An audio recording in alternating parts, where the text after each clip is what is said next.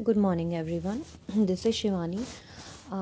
कल की तरह आज फिर हम कुछ एजुकेशन की स्टैटिक चीज़ें करेंगे जो कि लर्न करने में और उसको रिट्रीव करने में एग्ज़ाम में थोड़ी सी प्रॉब्लम होती है। ठीक है, without wasting time let's start.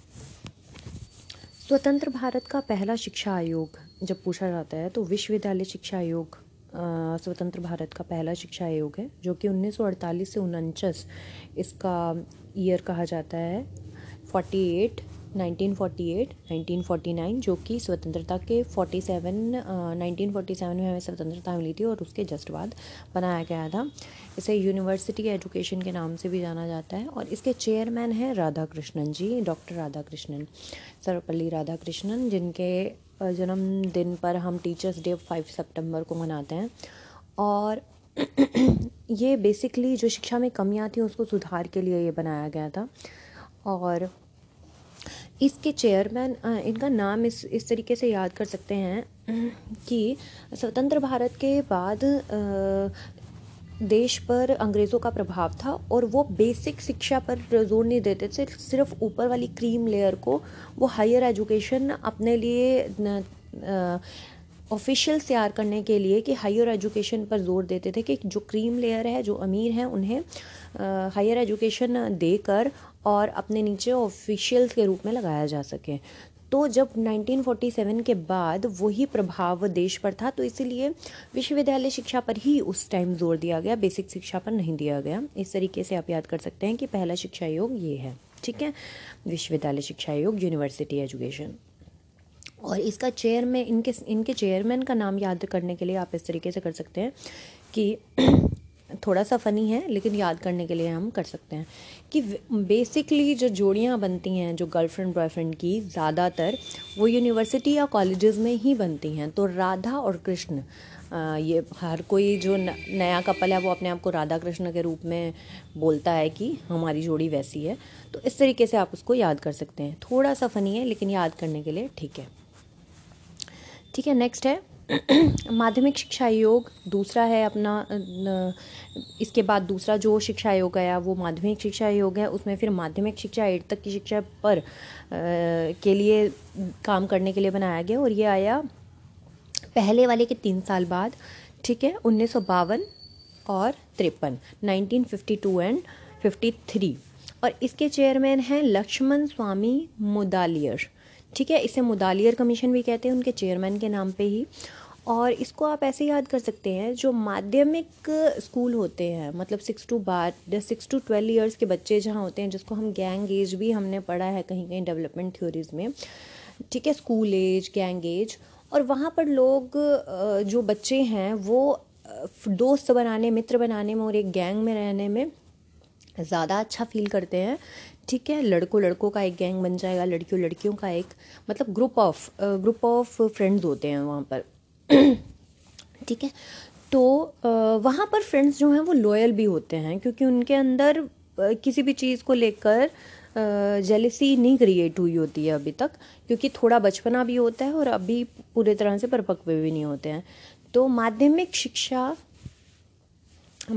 शिक्षा में ही लक्ष्मण जैसे दोस्त होते हैं जो कि कहना मानते हैं और उनके फ्रेंड्स के अनुसार चलते हैं और हर कहना मानते हैं। तो इस तरीके से आप लक्ष्मण और माध्यमिक शिक्षा को लिंक करके कर सकते हैं। उनका पूरा नाम है लक्ष्मण स्वामी मुदालियर। तो मुदालियर कमीशन, माध्यमिक और मिडल, और मुदालियर में एम और डी की साउंड है, थोड़ी सी ज़्यादा साउंड है, तो ऐसे लिंक करके आप कर सकते हैं। 1952-53, ठीक है, पहली वाली से 3 साल बाद। नेक्स्ट है आपका नई शिक्षा नीति, ये तो सबको ही पता है। 1964 से 66 में कमीशन आया था और ठीक है 68 में इसकी जो है वो शिक्षा नीति आई थी। और इसके जो हैं चेयरमैन दौलत सिंह कोठारी हैं और इसे कोठारी कमीशन भी कहा जाता है। ठीक है, अगर कोठारी कमीशन से तो मोस्टली सबको याद है। ठीक है, और दौलत सिंह कोठारी नाम आ जाएगा तो उससे भी आपको याद है कि 68 की जो 1968 की शिक्षा नीति है उसके बारे में बात करें। लेकिन अगर कोठारी ना आए, सिर्फ दौलत सिंह आए, तो आप इसको ऐसे लिंक करके कर सकते हैं कि जब अंग्रेज़ों के प्रभाव के कारण यूनिवर्सिटी एजुकेशन पर पहले फोकस हुआ। फिर जब यहाँ के एजुकेशनिस्ट इंडिया के थे 3 साल बाद उन्हें ये समझ में आया कि खाली यूनिवर्सिटी की एजुकेशन क्रीमी लेयर को ट्रेन करने से कुछ नहीं होगा, थोड़ी सी नीचे स्केल पर भी एजुकेशन देनी चाहिए। फिर उन्होंने माध्यमिक पे किया, ठीक है। उसके बाद ऐसे कर सकते हैं कि आप जो पहली शिक्षा नीति है ये शिक्षा नीति पहली है एक्चुअली, ठीक है। अभी तक आयोग की बात हो रही थी, कमीशन की बात हो रही थी। ये जो पहली शिक्षा नीति है 1968 में आई, मेन फोकस गरीब हो चुका था देश, दौलत पर था कि कैसे एजुकेशन को पैसा कमाने के जरिया के रूप में प्रयोग किया जा सके, ठीक है। तो इसलिए मेन फोकस उसमें ये था, ये याद करने के लिए मैं आपको बता रही हूँ, ठीक है। तो पहली शिक्षा नीति के दौलत सिंह कोठारी हैं, इस तरीके से आप याद कर सकते हैं। उसकी सिफारिशों के बारे में डिटेल फिर बात करेंगे किसी और ऑडियो में। नेक्स्ट है 1986, उसके बाद 68 को उल्टा कर दिए, 86 में दूसरी शिक्षा नीति आई आपकी, ठीक है, जो 2020 तक चली है। 2020 में आपकी नई शिक्षा नीति आई है और ये आपको पता है, और ये अभी लागू नहीं हुई है पूरी तरीके से। और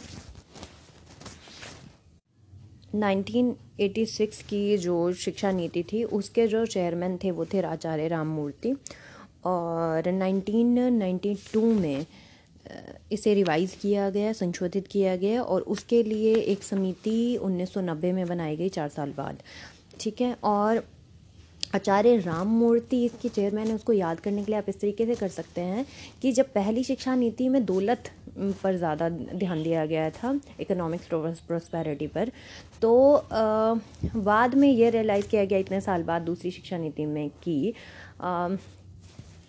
कि सिर्फ दौलत से काम नहीं चलेगा, कि हमें राम जैसा कैरेक्टर बच्चों में बिल्ड करना पड़ेगा एजुकेशन के थ्रू। ये सब मैं फिर कह रही हूँ, मैं सिर्फ याद करने के लिए बोल रही हूँ, याद करवाने के लिए बोल रही हूँ ताकि आप भूलें नहीं, ठीक है, इस तरह की स्टोरी। NP 2020 के चेयरमैन थे कृष्ण स्वामी कस्तूरी रंजन। इसको आप ऐसे याद कर सकते हैं कि पहली में दौलत पर फोकस किया गया, दूसरी में राम जैसे कैरेक्टर पर फोकस किया गया, और तीसरी में कृष्ण का भक्त बनकर कस्तूरी, कहते हैं ना कि मृग के अंदर खुद कस्तूरी होती है और वो दुनिया में ढूंढता रहता है, ये हमने बचपन में पढ़ा है। तो ऐसे ही कि भगवान हमारे अंदर है, हम ढूंढते रहते हैं, और जब हम कृष्ण की भक्ति करेंगे तो हमारे अंदर जो कस्तूरी है वो हमें मिल जाएगी, और रंजन यानी कि प्रसन्नता ही प्रसन्नता प्राप्त होगी। तो एजुकेशन का मेन मोटिव ये भी है कि हम अपने आप को जानें। तो तीसरी ये जो एजुकेशन पॉलिसी आपकी 2020 की है, इसके कृष्ण स्वामी कस्तूरी रंजन चेयरमैन हैं। इसको आप ऐसे याद कर सकते हैं, कृष्ण की स्वामी भक्ति हमें एजुकेशन सिखाए ताकि हमें कस्तूरी का अनुभव हो और मन रंजन यानी कि प्रसन्नता प्राप्त हो। चेयरमैन्स को याद करने का ये ट्रिक। कुछ और स्टैटिक चीज़ें करते हैं, जैसे कि मैकडूगल ने 1949 में 1949 में होमिक थ्योरी या इंस्टिंक्टिव दी, और एक इंस्टिंक्टिव थ्योरी भी दी, ठीक है। Hormic theory McDougall, instinctive theory McDougall, 1949। बार बार सुनेंगे तो याद हो जाएगा, ठीक है। ऑसबर्न ने 1957 में ब्रेनस्टॉर्मिंग टेक्निक दी, ऑसबर्न ने 1957 brainstorming technique. Next mental test की जो वर्ड जो है वो सबसे पहले थॉर्नडाइक ने यूज़ किया 1890 में, और मेजरमेंट वर्ड भी थॉर्नडाइक ने सबसे पहले यूज़ किया 1980 में, ठीक है, कि बुद्धि को माप किया जा सकता है। और बुद्धि मापन और मेंटल एज, मतलब इंटेलिजेंस का मेजरमेंट और मेंटल एज वर्ड ये टर्मन ने दिया है, टर्मन।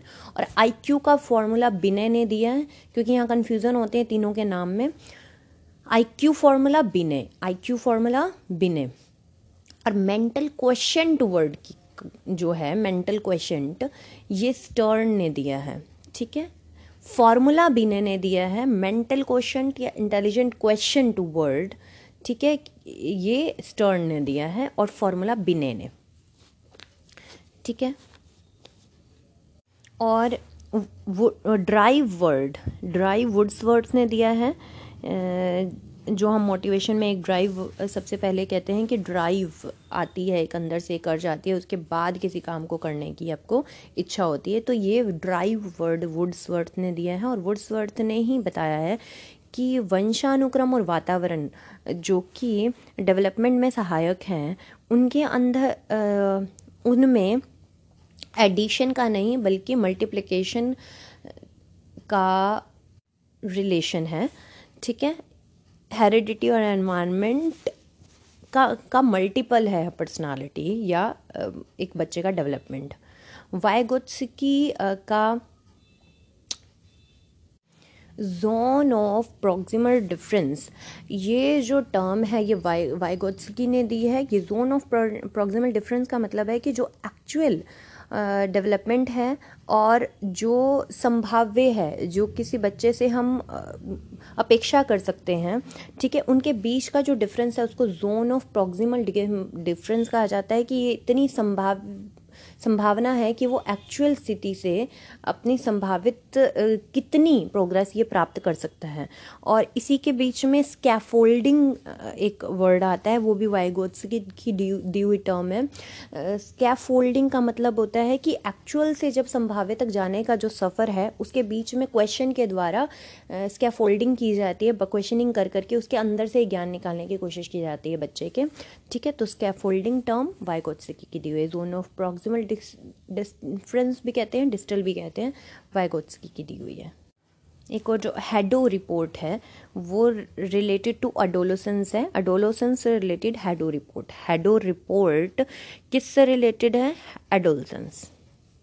चलिए आज के लिए इतना ही। जितनी छोटी ऑडियो होगी उतना इजीली रिवीजन हो पाएगी, सुनने का मन करेगा। ठीक है, ज़्यादा लंबा नहीं करते इसको। Okay, bye.